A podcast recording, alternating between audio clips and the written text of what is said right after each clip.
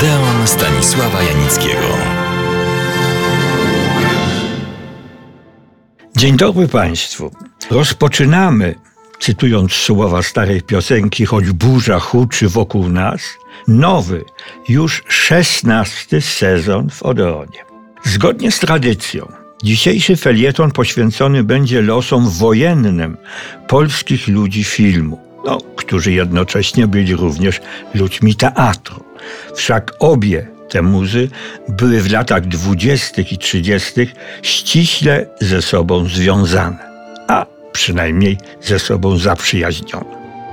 Dzisiaj chciałbym opowiedzieć o aktorze, dla którego czas wojny był szczególnie dramatyczny, w końcu tragiczny, a nazywano go przed wojną cudownym chłopcem o promiennym uśmiechu. Kim był ów chłopiec o promiennym uśmiechu? Nazywał się Zbigniew Rakowiecki. Urodził się 14 czerwca 1913 roku w Łasku. Był synem notariusza. Uczęszczał do gimnazjum imienia Zamojskiego w Warszawie, ale maturę uzyskał w Zakopanem.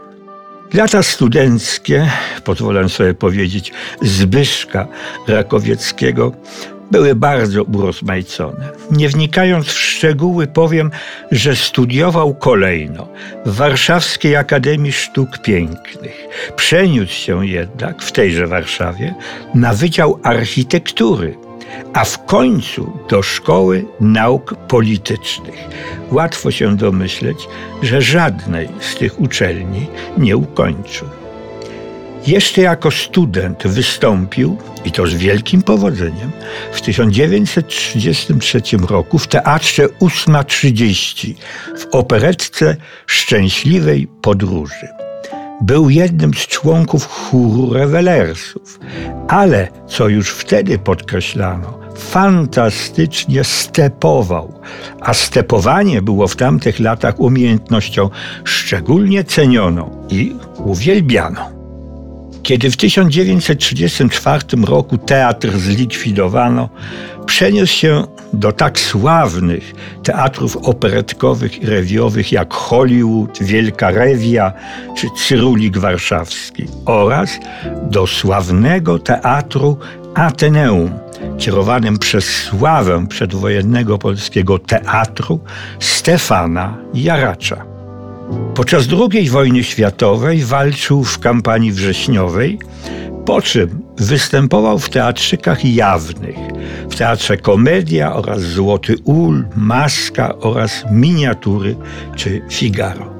Jednocześnie był członkiem Związku Walki Zbrojnej, Armii Krajowej. Służył w obwodzie Grzymała, dzielnica Warszawy, Ochota, Warszawskiego Okręgu Armii Krajowej, pierwszy region, druga kompania, Pluton 403, pod pseudonimem Leszek.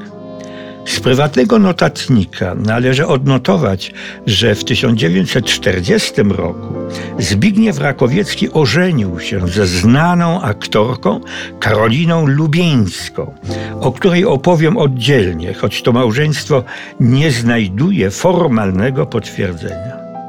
Zgodnie z rozkazem 1 sierpnia przed godziną W dołączył do macierzystego oddziału AK wraz z żoną, Karoliną Lubieńską, brał udział w występach ekip artystycznych organizowanych przez Leona Schillera dla walczących powstańców. W czasie walk został lekko ranny. Rejon, w którym walczył jego pluton, opanowały i dokonały zbrodniczej, nieludzkiej masakry hitlerowskie oddziały rosyjskie, które wraz innymi zagranicznymi, przykład łotewskimi, dokonywały okrutnej masakry warszawiaków i Warszawy. 5 sierpnia 1944 roku przy ulicy Radomskiej 14 został ujęty Zbigniew Rakowiecki i tam rozstrzelany wraz z innymi ofiarami rzezi Ochoty. Według innej wersji zginął Zbigniew Rakowiecki na barykadzie. Jego żona, Karolina Lubieńska, ocalała.